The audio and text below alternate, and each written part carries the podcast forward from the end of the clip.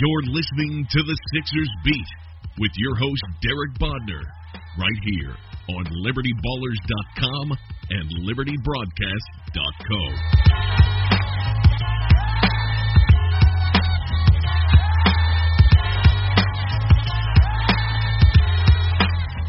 Welcome, everybody. This is Derek Bodner here alongside Rich Hoffman on this week's Sixers Beat podcast, a part of the CLNS Media Network. Real quick before we begin, if you can, leave us a rating or a review, particularly on iTunes. It really helps us out, helps us get to more Sixers fans. You can get a link to that as well as other podcast apps over at SixersBeat.com. Also, this week's podcast brought to you by Harry's Razors. Great shave, half the price. Go to harrys.com slash SixersBeat. Rich, I feel like we've been talking about this inevitable Jahlil Okafor trade for so long. Like for years, it feels like years and years and years. I don't entirely know how to even react at this point. How many times have we gotten into a long Okafor discussion? Oh God!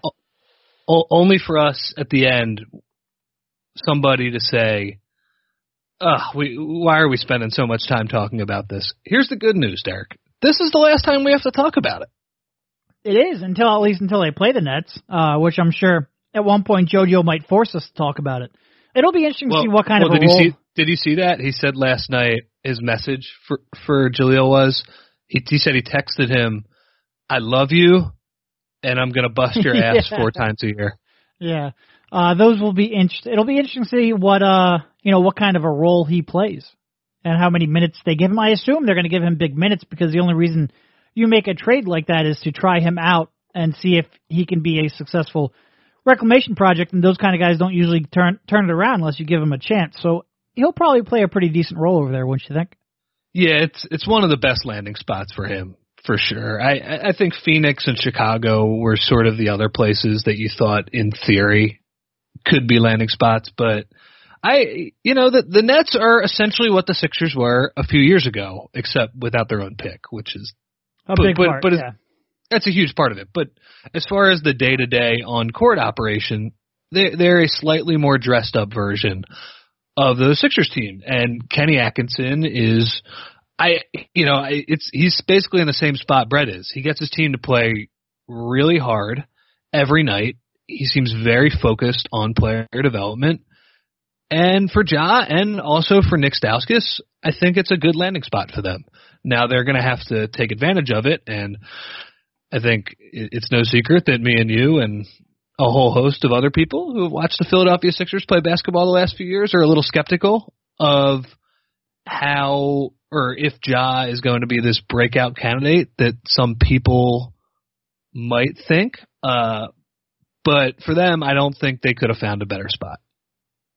Yeah, and I think that's probably about as much as I wanted to talk about Jahlil Okafor his upcoming play with the Brooklyn Nets. Um, moving on, when this trade happens, where? Because I I wrote about it today. You were at the you were probably at the well, no, it was probably before you left for the game, but you were preparing to go to your game. Where does your head go when when this trade gets announced? Does it go to Trevor Booker? Does it go to giving up the second round pick? Does it go to Jahlil Okafor? Where does it go? more big picture stuff. Uh, I, I didn't think about Trevor Booker uh, right away. The uh, we'll get to him in a little bit, but I, just think when, when you follow somebody for two years and spend so much time thinking about him, and it was such a frustrating era, you sort of look back on, oh man, it's it's finally over. And I had so many conflicting feelings when I uh, when I first heard what the uh, the trade package was. The first one was, oh my god, they had to give a second round pick to to unload this guy. To oh, Trevor Booker is actually kind of a useful player. He he might be okay. And then it just turns into oh man, I, I can't believe they waited this long to trade him. And then on the other hand, it's oh, this is actually a, a pretty good deal. It's just we spent so much time frustrated about Ja and his situation and his fit with the Sixers and you know everything that, that that's sort of what came to mind right away and I I, I think the the main thing was like I, I was kind of happy for him he wasn't a bad spot I, I don't think he's totally blameless for the bad spot that the Sixers have put him in, but the first thing I thought was, man, it's it's finally over. We don't have to worry about this guy anymore. Yeah, I got a I got a text from somebody like, you know, why are you focusing on Okafor? He's probably the third most important part of this package behind the second round pick and the Trevor Booker. I think it's exactly because what you said. We've been we've been talking about this guy for two and a half years now. The Sixers invested a number three overall pick in him. There's been countless debates, nonstop, never ending, agonizing, soul crushing debates about this guy for two and a half years. And it's just, it's natural for your head to immediately go there, even if, you know, this was a guy who was, he, what he played 25 minutes so far this year in two games. Like he was not a part of the future or present at all. You knew they weren't going to get anything of value for him. So in reality, that second round pick that and, and Trevor Booker, they're both legitimately more important pieces for what's going to happen with this team. But we've we've just spent so much time focused on this guy and focused on the handling of this guy for it to finally come to a merciful resolution. Even if he's not the most important part of what's going on anymore, he's still very much going to be where your head is at. I, I think the main, I, I think it was Phil Jasner who once said this uh, that when you when somebody gets traded, you're supposed to look at who's coming back, not reflect on who's leaving. That's that's the best way to go about it because you're covering the Sixers. It was just impossible to do this with Ja because of all the extra stuff that came with him. God, there were still debates about him to this day, even when, as you said, uh, he's only played twenty something minutes this year, and it's just, I mean, it's just a re- it's a relief. Honestly, Colangelo was asked. Uh, I forget who asked the question is it a relief that you finally got to trade him? And while he didn't come out and say that, he did mention that. Yeah, I mean it's nice that I won't have to be on the phones all the time trying to make the trade. And I mean, I, I get it. I Feel it's, a little bit it, like a used car salesman at that point, right? No, his car's yeah. in really good shape. Trust me. Trust me. Yeah, exactly. And I mean, just as somebody who's covered him, I mean, I, it it feels nice that I don't have to write about him because we knew for such a long time now that he probably and then was definitely not going to be a long term piece here. I think you put it a good way in your column. It was the end of an era. Yeah, an era of many ways, right from right from the front office that drafted him and Hinkie, and and to the ownership group that had a, an increasing amount of pressure to make more immediate return moves on that front office, and right down to Colangelo, who should have traded him you know, in October or May of 2016 and not gone into that season with Noel and Embiid and Okafor and Holmes all trying to play and all trying to be showcased for for an eventual well not all but Noel and Okafor trying to be showcased. Just a comedy of errors. It is um it's it's great that it's over with. You wish it would have turned out pretty much almost any other way possible. I know. But I mean, look, we got to move on and, and, and welcome Trevor Booker into the fold, which I think I think fans are going to like him. Not necessarily. I don't think fans are going to kid themselves into him being a major part of anything. Uh, like he's very much going to be your fourth or fifth guy off the bench, but I think his style of play will endear himself well at least. Yeah, I mean, I think a lot of fans only know Trevor Booker from that crazy shot he hit a few years ago when he was playing with the Jazz, where he basically volleyballed the the basketball over his head when there was I think there was point one seconds left on on the clock. I think that's the first place a lot of people look. Yeah, he's a uh you know, he's a tough guy. He is uh I would put him very much in the uh sort of Amir Johnson role from yes. the. Yeah, from the intangibles that they bring. Uh it, it'll be interesting to see if he plays. I asked Brett yesterday, are, are you actually going to play this guy because you have a lot of big guys when everybody's healthy, whether at the four or the five. And as you wrote on the Athletic today, Booker is kind of uh, vacillated between those two positions as the NBA has evolved. Uh, so I, I don't. And Brett basically said, yeah, at least initially it might be a little bit hard for him to play. So I mean, really, we're looking. I mean, this goes back to, oh man, you traded Ja for a guy who's not even going to play. It's a, it's a nice bit of insurance though, and it, for the Sixers' purposes, obviously they were going to move on from Okafor this year. I feel more confident putting Trevor, Trevor Booker in a game when they're desperate or when Joe is not playing a back to back. I feel way more confident putting him him in a game than Ja. So, oh, for sure. It, it, in that regards, it's you know it's a nice upgrade. And look, they have a you know whether or not there's I, the, the way I kind of viewed it is, you know, basically they traded a second round pick for Booker. They needed Stauskas and Okafor to match the salary, and I think Booker is probably worth a second round pick. You know, I think what they ended up trading the 2019 Knicks pick, which you know, we'll see what it ends up becoming. I think right now it's probably not as as valuable as you would have thought it would have been two months ago, but there's also a lot of time between now and then for the Knicks to nick to nix that up quite a bit. um, but you know, I think Booker's by and large worth a second round pick a year and a half from now. Like I don't question that. I do question a little bit of of fit for the same reasons you said. You know, another undersized big man four five combo who really has a streaky to non-existent outside shot. Like I know he's probably shot like 30% over the last four years, but it's so streaky that he's not spacing the floor. You know, and you question, do you really need that in your rotation? Like not, not even that do you need it, but will he be able to fit along with Holmes and, um, Johnson and, and Embiid and Simmons and Saric? Like there's a, there's a logjam there that I get. But I think one of the things I still have what, like 11 back to backs coming up. There's bound to be an injury at some point. And having a guy like Booker that you can turn to to give you 15 to 20 minutes when that happens, it might be a difference between a win or two. And if it's the difference between a win or two in April, that could be really big. So I don't hate it. Like I don't think this. Basically, I think my overall stance on it is that in three years, this is probably a trade that moved the needle nowhere. Like it probably didn't hurt the team, probably didn't help the team. Uh, it's probably a, a net neutral because odds of that second round pick working out very low. Odds of Trevor Booker increasing their chance. And really, that's what I think is the end goal. Like, make the team slightly more enticing to a free agent so you can do something next summer. And the odds of Booker really materially changing that is low as well. So they're both low. It's it's probably going to end up being much ado about nothing. Um, I like Booker. I'm just not entirely sold in his fit with these pieces.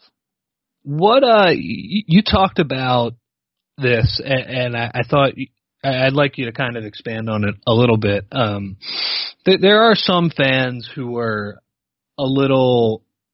They, they, I mean, they, just don't like the idea of giving up second round picks. And, you know, when this whole process started, that was Sam's MO. He would just hoard those things. Uh, the, the point you made last night, I forget if it was on Twitter or somewhere else, but the, I, while that Knicks pick is valuable, it's less valuable to a team like the Sixers who have so many roster spots to fill. With the low value of a second round pick, and like, look, Jonah Bolden, he's a second round pick. We're we're all getting pretty excited about him. He's showing some stuff, but like, as soon as you hit on one of those guys, that takes up another r- roster spot you can't use for these picks. Right. For sure. So I, I just think like where they're at, at all those second round picks that Sam built up correctly, by the way. They, they there becomes a logjam on the roster. It becomes hard to fit all of those guys in. Oh, for sure. I mean, there's there's it wasn't just get second round picks and see which one of those work out. You have to get second round picks and have the playing time and the roster spots to play them. Otherwise, you'll never know whether or not they're going to work out. You just go back to the RTRS T-shirt where they printed out like what was it, a hundred names on the back of a T-shirt Sixers yeah. can't cycle through a hundred names right now. They just can't do that. So, you know, I think what worked then, and it, the way I phrase it, you're always looking for, you know, how to work the margins. How do you, you know, take the situation you're in and find something that somebody else is not valuing appropriately. And for the Sixers, they were allowed, they were able to overvalue undrafted guys and second round picks because they had the playing time and the roster spots to give them a look because they didn't want to settle their roster with you know, aging veterans or, you know, quite frankly, that they didn't have stars on the roster either that would command 35 minutes a night and a lot of touches. Uh, not that that was a choice, but that was the reality of where they were. So I think right now you're just you're not going to be able to cycle through as much. And look, like you said, this is a team: Luwawu-Cabarrot, Korkmaz, uh, Richaun Holmes, Justin Anderson, still even young if you want to count him, Jonah Bolden, Pasecniks, and nine, well now eight draft picks over the next two years. You're just you're not going to keep all of them. You're not even going to be able to, you know, stash them overseas. There's there's just a reality here. And would you like to, you know, trade those for something other than a five month rental? Yeah, probably. But right now, the team didn't want to take on contract for next summer, and uh, I guess when I look at one of these trades, I'm also, you know, you're kind of you're grading it on a curve because you know if they have these extra draft picks come come June 2018, they're probably going to sell them, or June 2019 in this case because it's a 2019 pick. But we saw last year, I mean, shit, they sold a 39th pick in the draft. That's a really good second round pick, and they still sold it. So, like, do I have real confidence that they're going to use it for a productive reason, like that they're going to combine second round picks or trade up or or be able to get all draft and stash guys? I will give them credit. Like, you know, they've added three draft and stash. I'm including Korkmaz because they stashed him for a year, but they added three draft and stash guys um, over the course of two drafts. Like, that's good you're you're just not gonna be able to do that with everyone. So it it's all right. It's whatever. It's like I said. It's when it's probably pointless either way. When you ran through all of those names of the young players on the roster, my thought was, uh, you know, what would have been a little more valuable if they got the equivalent of Trevor Booker, who was a wing. Yeah. Oh, for sure. For sure the uh, the positional value didn't work there. Uh, I also thought Mike O'Connor, our colleague at the Athletic, had a uh, had a good take on the whole thing. I uh, I thought he put it pretty well. The Sixers are not responsible for plummeting Okafor's value. Yes. They are responsible for failing to recognize when it was at its apex. Right. And I mean, look, that, Colangelo made it a point yesterday, like, hey, we had something at the deadline last year. That's great. But what what else? Okay, so that fell through. What else did you have that you turned down over the last 18 months too? Like it's not just because that one deal fell through doesn't mean that you correctly predicted how his trade value would evolve over the course of the next year and a half. Like there was, I'll never forget two things. I'll never forget in this regard, and then we can move on. Uh, I'll never forget his "I will not make a bad deal." You did, and the Woj, you know, start starting asking price of two first round picks. Like you got to be kidding me. I just I can't I can't help but wonder what trades they turned down over the last 18 months, but whatever. It is what it is. Yeah, it's a bad trade. They uh and they didn't take on long-term money, which is obviously it's it's you know, a very obvious part of this, but it's important too. They weren't going to add a player who added salary the, the next two years. And Booker is that. And uh, I think we can probably close the door on the Jahlil Okafor era. Is that is there anything else? No. I'm I'm so so out on talking about that guy's basketball ability. I'm glad he's got a chance to go play. Um, you know, uh, good luck, buddy. Net, good luck. By the way, Nets Daily said uh, Sean Marks has turned them into crime reporters because this was a robbery. I think was the the tweet. yeah, I loved. I, I think it was Chris Mannix talking about you know how they're creatively finding like how creative do you have to be to find a guy that they're begging to give away? Like there was nothing really creative about trading for Jahlil Okafor. But hey, I mean, look, they have playing time and touches available, so give it a shot. But like, it's not. That's this master stroke of creative genius to be like, hey, that guy you're trying to give away, we'll take him. Yeah, it's from their perspective, it's fine. If they want to take a shot, they're a team that's in position to do that. But this was not uh not the D'Angelo Russell trade. Put it that way. All right. So moving on. Rich, why is everybody on the team seemingly rebounding, playing and playing transition defense like Jahlil Okafor? It's been pretty concerning. I mean, it, you know, you try to balance whether this is an 80, you know, this is an 82 game schedule and young teams are going to go through their ups and downs. But man, these last two games really fucking suck, dude. Like, ugh, I mean, they didn't give a shit in the first half of either of those games. Those are two, I mean, all of the goodwill they built in getting to 13 and 9 against the toughest schedule in the league, against a road heavy slate, you don't want to say they gave it all back by losing to the Suns and Lakers at home, but they came pretty close. And it's like you said, I mean, I rewatched that Lakers game last night. Their transition defense was just abysmal. And I, it said at the end of the night that the Lakers only had 11 fast break points.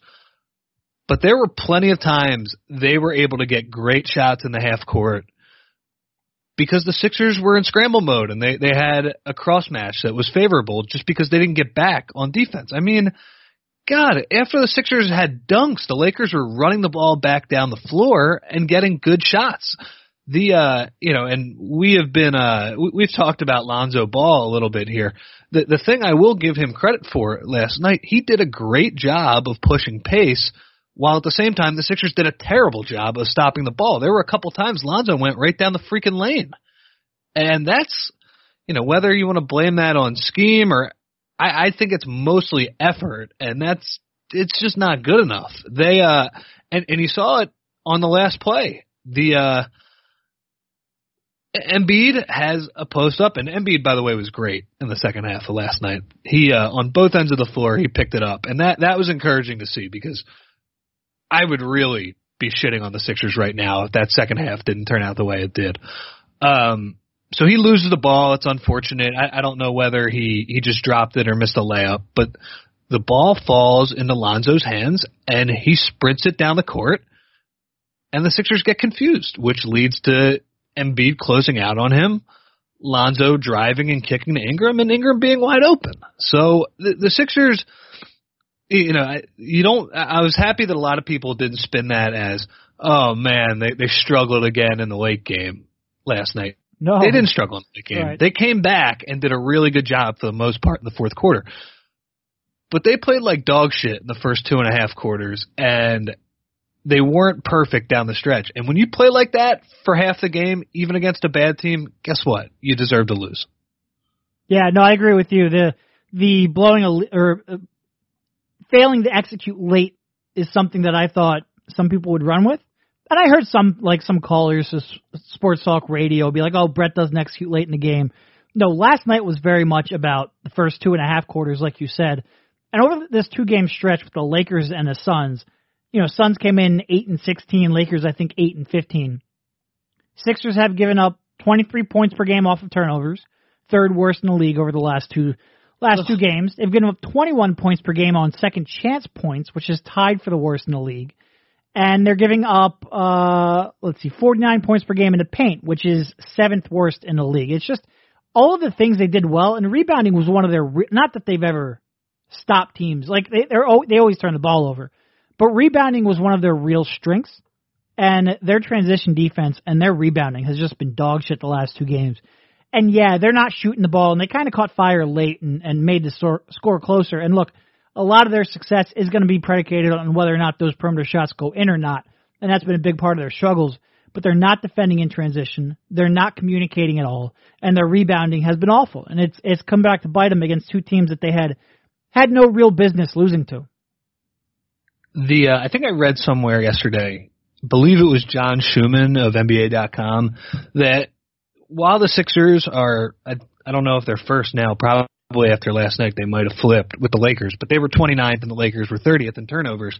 And his point was, yeah, that's bad, but the good news for the Sixers is they're not giving up that many live ball turnovers, which is what ends up hurting you on the other end of the floor more than just throwing the ball into the fifth row like Joel Embiid does sometimes. Um, there's been a lot of live ball turnovers the last couple nights, and it's been God. JJ Redick was just oh, some of the decisions he made last night were just brutal. Just losing the ball. Simmons, you could tell. I mean, he had that killer play at the end of the third quarter where Kentavious Caldwell Pope knew it was coming. He knew that he wanted to throw the ball back to Embiid for three instead of pulling up and taking the jump shot, and that came to bite him. And yeah, it's just just a lot of sloppy mental mistakes in uh in rewatching those games, I have to say last night's first two quarters bothered me even more than the Phoenix game. Yep. Because the Phoenix game while that was aggravating to to watch live, Devin Booker, some of the shots he hit were just ridiculous. There there's something that you just can't you know, you, you, at some point you have to as Brett says, you have to shake his hand right and just go and and also the Sixers shot terribly that night too last night, God, I mean, you, you mentioned the rebounding too. Some of those offensive rebounds were killers. And God, think about all the mistakes we're talking about. That ended up being a one possession game. And that should be really frustrating to that to the Sixers because I mean they really blew a chance to get two easy wins this week. Yeah, I, uh, we were all expecting 15 and 11. Now you're what 13 and or 15 and 10. Now you're 13 and 11. Not not uh not how I think anybody drew that out. You're right. That play with Simmons and Embiid to end the third quarter that was one of the most mind-boggling end of quarter situations I've maybe ever seen. Uh, it was when the other team knows that your 6'10", 250 pound point guard isn't gonna attempt a shot seven feet from the basket and he can overplay the passers.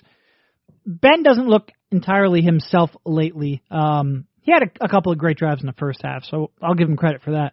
But then Redick, I mean, whew, just the worst. I mean, he he might have been the worst player on the floor that you know last night, and that is not um you know look a lot of people are going to kill him for it. Shooters are going to be up and down. He's going to have days where he hits and when he misses.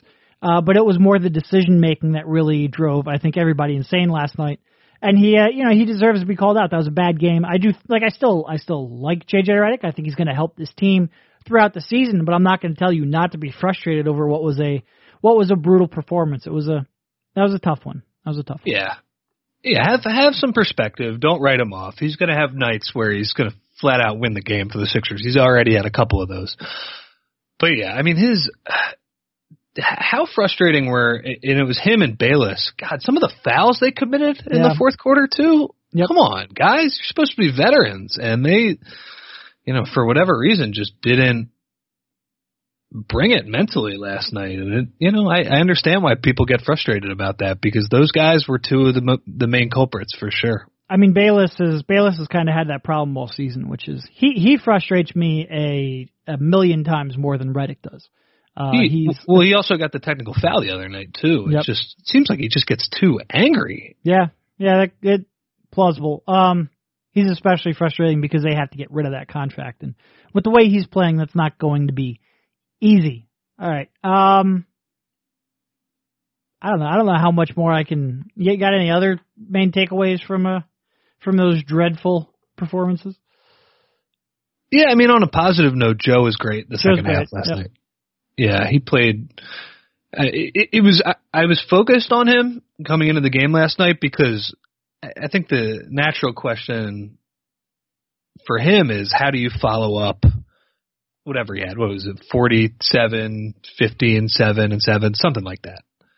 How do you actually follow that up? Because you know, e- even if the Lakers didn't play him any differently, it was going to be really hard for him to have that type of effect. And I liked what he did. They they sent a couple more double teams. They they dug down a little bit from the top. Sometimes they played him with straight single coverage, and they they, they definitely mixed up the players playing him. Yeah. I think it was uh Bogut for a little while. They had a good. uh I thought Joe got away with a couple pushes. Bogut got away with an egregious flop. That was kind of fun to watch.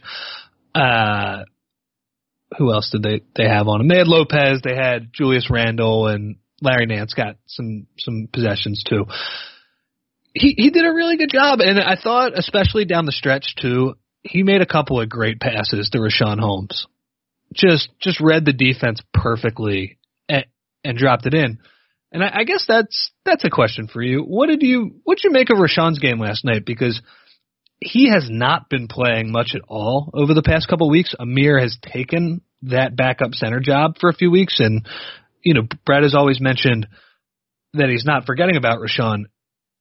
Richaun played really well last night. He was active. He had a couple of absolutely nasty dunks, but it came as the four man playing with Embiid for the most part. Yeah, I mean, Richaun had played about 35 minutes over the last seven or so games, so he was very much out of the rotation. It, like you said, it came mostly as a as a four man, which is something Brett has been pretty clear he doesn't necessarily want to use all that often. Obviously, with Dario out and against a team that plays some big guys, that gave him a little bit more of an opportunity to get him in there. Look, I have been very critical of Richaun's defense. Uh, I have also said that while I think, you know, like I understand why Brett turns to Amir Johnson in a season where he's expected to win. Like you can just trust Amir to be in the right spots defensively. And I think coaches really value that. With Richaun, you really have no idea how focused he's going to be on that end of the court. So I kind of get why Brett does, you know, why, Brett leans on Amir like that. But from my perspective, as much as I get excited talking about the playoffs, as much as I want to see them, you know, really, re- really push for a, a decent enough seed where they could be competitive in the first round, I also development is still very big, and I'd like to see I'd like to see what Richaun can develop into. I'm not completely out on him. You know, as much as I am concerned about his defense, I'm not out on him at all. Like I like his offense is very obviously valuable, and the way he has just such he made that one play where he you know darted across the lane, jumped in the air, caught the ball, and laid it up in one motion. And that's just a, a series of events with the athleticism and the coordination and the body control and the touch that very few big men his size can make. And he has such gravity because everybody knows how much of a threat he is, uh, rolling and and driving and diving to the basket. That you know he he does, I think he does open things up. I think he'd be a great spark off the bench event, bench offensively. But man, it's it's I like I'd like to see him a more regular part, whether that's playing alongside of Embiid for a couple minutes a night, whether that's playing a, a few more of Amir's minutes I'd like to see him more regular. Just see if if he has a game like last night where, like that dude looked like he was shot out of cannon. Like he came in, he was he was instant energy and instant aggression. If he has a night like that, leave him out there. If he looks like if he's having an off night, then maybe go to Amir. I'm not sure if I like the uh if I like the Embiid Holmes combination too much going forward. Like I'm fine giving it some some minutes here and there to see if it can get, continue to work. But I definitely do know that I want to see a, a little more of Amir overall, and if that's the way you got to do it, then then by gosh, go ahead and do it. Agreed on all counts. Uh, being shot out of a cannon, he, his energy was fantastic last night. That was a dead crowd for the most part, and it was a packed house too. It was, you know, before the fourth quarter, it was pretty quiet, but once uh once they showed Lavar and and Richaun really started uh getting things going, it, it became a really fun atmosphere. The uh the thing that Richaun does, I he had the one play, and obviously he had the great dunk in the first half, and that crazy layup you said uh that, that you talked about. The one play that sticks out to me, I think he might be better at this than anybody in the NBA if he has the ball below his knees and there are four players in the lane yeah. on the other team reaching for the ball, I don't think there is anybody in the NBA better than Richaun Holmes at somehow getting that ball up on the rim. It's unbelievable how he does it. The Lakers had four dudes swiping for that basketball, and he had it basically between his legs, and it just, you know, you said, all right, this is going to take a little longer than usual, but only two seconds for me to just lay it in. So he's he's great at that. I uh I also agree with your point that, and and Brett's point, in general, I don't like playing to traditional bigs. And when I mean traditional, Richaun, I I know he can knock down a three once in a while, but he's vert he's much more effective diving to the rim. Also, I don't really like watching him shoot the ball that much no. either. Too. Him him and Amir might have the two grossest looking jumper. I mean, they're they're top five percent percentile of worst three three point shots in the league in terms of looks. Like they're just brutal to watch. Uh, I am a little curious to see him and Embiid though, because the idea of Richaun being a weak side cutter off an Embiid post up, to me, uh, that's interesting. Because it's such a simpler read for JoJo to make. Instead of having to thread the needle across the floor, he's going to have a guy who basically the defense is going to have to account for, or he can just throw a simple lob pass and Richaun will dunk it. Th- that's something that interests me. But yeah, l- like you said, eh, for all the reasons that Brett has played Amir, I, I agree with them to an extent. But look, Richaun has another year on his contract too. He has more of a runway, as Colangelo said. And he has potential too. I, he needs to play. You know, you can't you can't completely forget about him even if I totally understand that his defense is a little unreliable at the five. Yeah, I mean he's that combination, the Embiid uh, Holmes combination. They'd played five minutes all season together, leading up to that game last night. Uh, so I I think it's something people ask me like whether Brett's gonna do it more now or or whether Brett's come around to using that. I don't think necessarily Brett came around. I think his hand was kind of forced. But does maybe he reevaluate it a little bit now that it had so much success last night? Maybe. Like that might be. Richaun's always a tough guy for me because, you know, on the one hand, like I said, I think his offensive contributions are are, are pretty real. And for backup big, I think that would be a real asset. And I like him because he seems like you know he plays hard. He gives a shit defensively. I think that's great, but the defense has just never been there. And I think because of that, because I like his offense and I like his effort and I like his athleticism, that he confuses me a lot. And I always think he should be better than he is defensively. And I always get frustrated that he's not reaching that and reaching his potential. But by the same token, he's young. I say he's young enough, but he's like 23 at this point or something like that. Uh, but he's still young enough and with enough potential. And like you said, you have another year on his contract that even if maybe Amir gives you a better chance to win right now, and I can understand why Brett makes that decision, I would still lean towards towards Holmes just because of what he could develop into, and because the drop off, even if it is there, is probably not quite as steep. Like you're you're making offense defense trade, it's tough because right we've complained about the defensive drop off from Embiid when he goes to the bench for quite a while, and finally Amir Johnson is giving you a little bit defensively.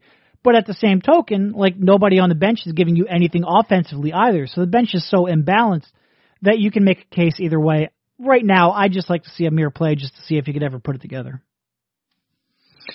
Yeah. Or I'm sorry, it's, Richaun play just to see if he could ever put it together. Yeah, and and like you said, I mean the the mentality feels like there should be something better, but sometimes gosh, he should he should be a good defender. It's it's he's the one I can like it became real obvious that Jahlil Okafor is just not looping back to the start of this podcast. It became obvious real quickly to me that uh, Jahlil Okafor was never going to be a, a, a good NBA defender or even an average NBA defender because the combination of awareness and shit giving and athleticism just isn't there. Well, shit, Richaun Holmes has two of those three attributes in spades. If he can ever just figure out that third one, he'll be okay. Yep. Uh, I'm trying to think. Was there anything else that was a big positive from last night? I, I can't really think of anything. Uh, played a little better. TJ's back, but he didn't have a, a, a, a TJ like game. No, he, he certainly didn't. Um, it, is good to see him back. Obviously, you know the the bench is is hurt. I mean, as much as we are, are sort of skeptical about what Dario and the starting lineup and are a little unsure about what his fit is, God, you take that guy out of the lineup, the bench units become a little dicier. And I mean, that's what happened last night. TLC is not playing well at all right now. No, no, TJ or TLC was awful the other night. I'm, I'm really, he is like, I want to keep hope alive. I really do. Cause he's still only a second year player. He picked up the game kind of late. He was a late bloomer. But he's also, again, he's like 22 or 23 at this point. Uh, and he just, I mean, like I wrote the other day, he's a three and D player with, that really has no idea how to play D and, and can't have a consistent three, and that's a it's been a little tough to navigate right now, especially when they're they're giving him 25 minutes a night with uh with with Anderson out and no real bench bench depth beside him. It's been he needs to play, and again, a lot of times you want to play young kids because maybe they'll develop a little bit quicker. He needs to play less. He's he's being asked for way too much right now. Poor Max. Uh, yeah. But I mean, people will also be like, "Well, why is Brett playing him?" Well, look at the other options. There's there's nobody. There's nobody. Yeah, I would hope that when Justin Anderson returns from his uh, shin splints, that he will get a good hard look in that TLC spot. But yeah, right now, I mean, the only other solution is Korkmaz, and I, I'm not sure they want to play him yet. I don't think, you know, it's questionable. I mean, his skill set does fit as far as the three point shooting, but it's clear that they don't think he's quite ready yet, and he is getting time on I ninety five driving to Delaware every day. They should uh by the way, those those press releases are too long. They just need the Sixers press releases just need to be as long as your tweets yeah. about with Korkmaz because he I mean, I think he's definitely on pace to surpass Lorenzo Brown if he hasn't already. It should just say Furkan gone or yeah. back? We um, that's a good question. Somebody has to look that up, see whether or not he's he's been sent down more than uh more than Brown. I, I, I truthfully don't know. I kind of um I didn't pay quite as much attention when Brown got sent up and down because I didn't care. But Korkmaz, it's it's it's an everyday thing at this point. He those press releases, uh, I think are his. I actually have it pinned right now. The line that they have about when he was drafted and when he was signed because it is uh they they include the exact same thing every time, And then after that, the next sentence is always how many how many games he's appeared in this year, but it's always, you know, Korkmaz was signed by the Sixers on July 4th, 2017, after originally being selected by Philadelphia with the 26th overall pick in the 2016 NBA draft. Like that's in every one of those press releases, and it's like, guys, we get it. We we all know when he was drafted. We all know when he was signed. Like you said, a little more streamlined. I get it's all copy and paste at this point, but just Furkan back, Furkan and Delaware. It's all I need. It's all I need. It feels like the newspaper stories when it's just I, I, they're basically only announcing news, whether it's a transaction or a player being hurt, and then to just add on to the the news that you're you're writing about, you post his bio. You right. know, you basically write he averaged 12 points a game in 70 games last year or something like that, where it's really all that you needed to write was this guy got traded or this guy's going to be out for the rest of the year. All right. Here's a here here's a, a question. Which comes first? Ben Simmons attempts a, attempts a real legitimate three pointer, or Furkan Korkmaz gets real NBA minutes?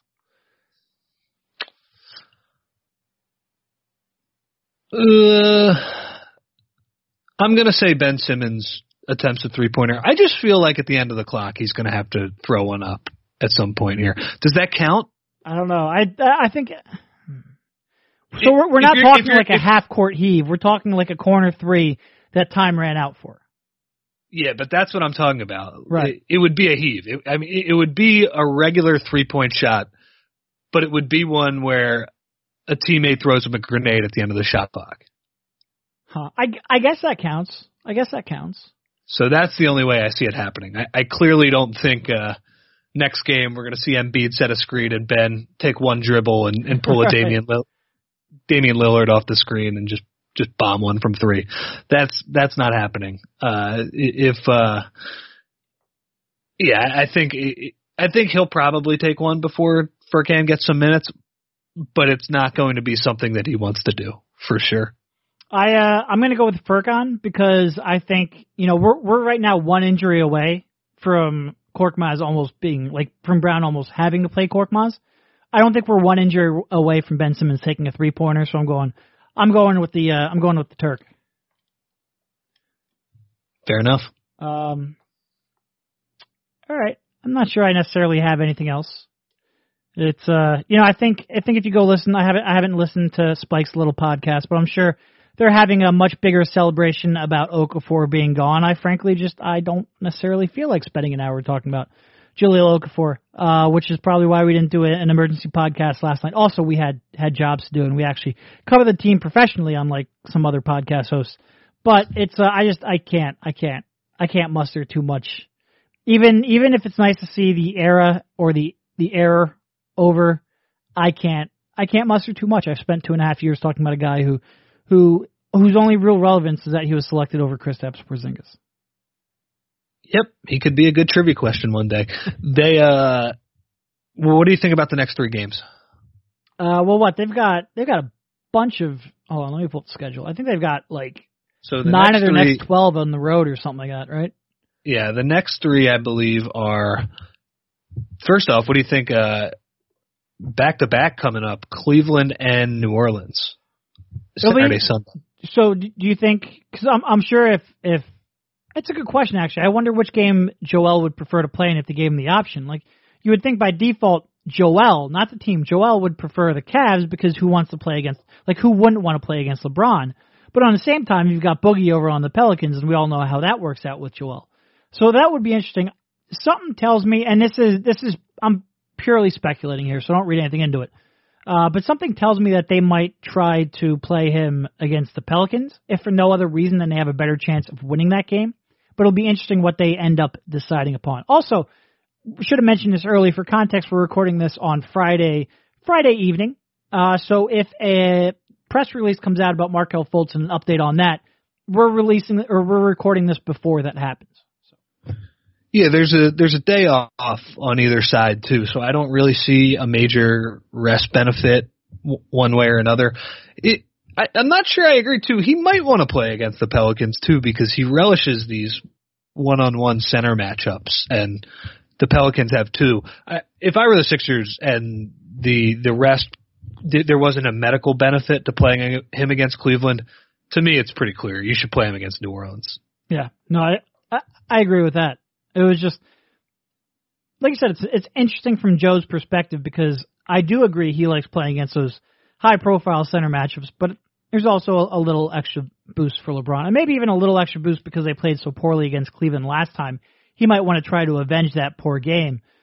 We'll see, but my my my gut definitely tells you that he's going to play against uh against the Pelicans. But it, it'll be interesting. That that's a, a tough three game stretch though. Like I think one and two in that stretch would be somewhat of a win.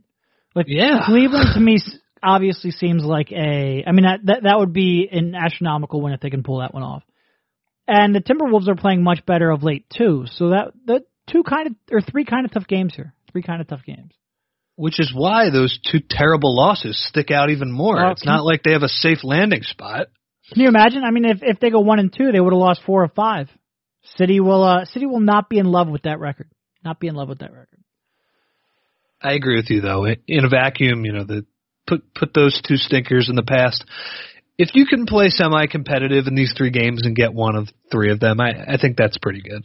Yeah, because after that you had the Thunder, the Bulls, and the Kings. Which, look, the Thunder are still talented, even if they're not playing all that well. Bulls and the Kings should be two games you could win. Although, of course, we know just because you're playing the Kings doesn't mean you're going to pull out that win. So there is a chance that after this little three-game road trip, they can come back and kind of get things back on track before they have to go on their next road trip. But it would it would be great to get two out of these three, but it's uh, it's going to be tough. It's going to be real tough. God, there were so many times in November when we'd be leaving the arena and I'd ask you, when the hell are they playing the Bulls again? Like, wh- wh- when do those games come up? Uh, so it's yeah, it's it's definitely good to see some of the the bottom feeders on the schedule. But yeah, this is I mean they're they they put their they put themselves in a tough spot here, and you know if they're not careful, they'll lose five in a row pretty easily here. I uh, I felt much better about looking forward to the bottom feeders when they weren't coming off losses to the Suns and the Lakers. So, all right, With a Kings loss also there, yeah, too. they're now five and three against teams below 500, which is not great, especially considering that three days ago they were five and one. But anyway, thank you for jumping on, Rich. Uh, we'll talk to you soon, and have a good one. I mean, I'll see you. You've been listening to the Sixers Beat right here on LibertyBallers.com and LibertyBroadcast.co.